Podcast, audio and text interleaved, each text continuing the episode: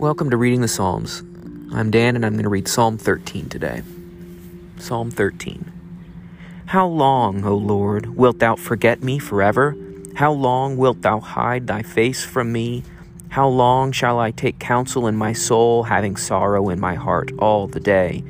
How long shall my enemy be exalted over me? Consider and answer me, O Lord my God. Lighten my eyes, lest I sleep the sleep of death. Lest mine enemies say, I have prevailed against him, lest mine adversaries rejoice when I am moved. But I have trusted in thy mercy. My heart shall rejoice in thy salvation. I will sing unto the Lord, because he has dealt bountifully with me. How long is the refrain heard throughout the story of the Bible? Most profoundly in my mind in Revelation chapter six, with the saints under the altar crying out to the Lord, how long?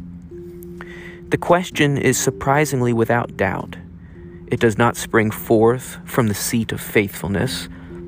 The query comes from one who knows God, who knows God's works and God's faithfulness. In this psalm, we hear David's confidence. How long wilt thou hide thy face from me? Is from one who knows the power and blessing of the Lord's face. We ask how long as those who have trusted in the Lord's mercy, who shall rejoice even in sorrow, who will sing even in the darkness of prison, of the faithfulness of the one true God. How long unites all of us together, because we are all under common trials with a common Father, our great Lord and Father, God the Creator. Let's read it again. How long, O Lord, wilt thou forget me forever? How long wilt thou hide thy face from me? How long shall I take counsel in my soul, having sorrow in my heart all the day? How long shall my enemy be exalted over me? Consider and answer me, O Lord my God. Lighten mine eyes, lest I sleep the sleep of death. Lest mine enemies say, I have prevailed against him. Lest mine adversaries rejoice when I am moved. But I have trusted in thy mercy.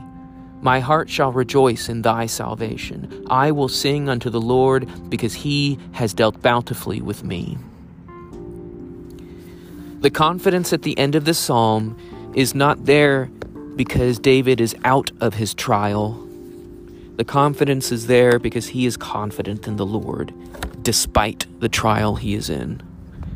And that is the seat that we need to be in. That is the foundation that we need to find.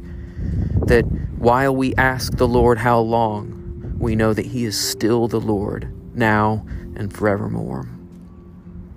Well, thanks for listening, and hope to talk to you again soon.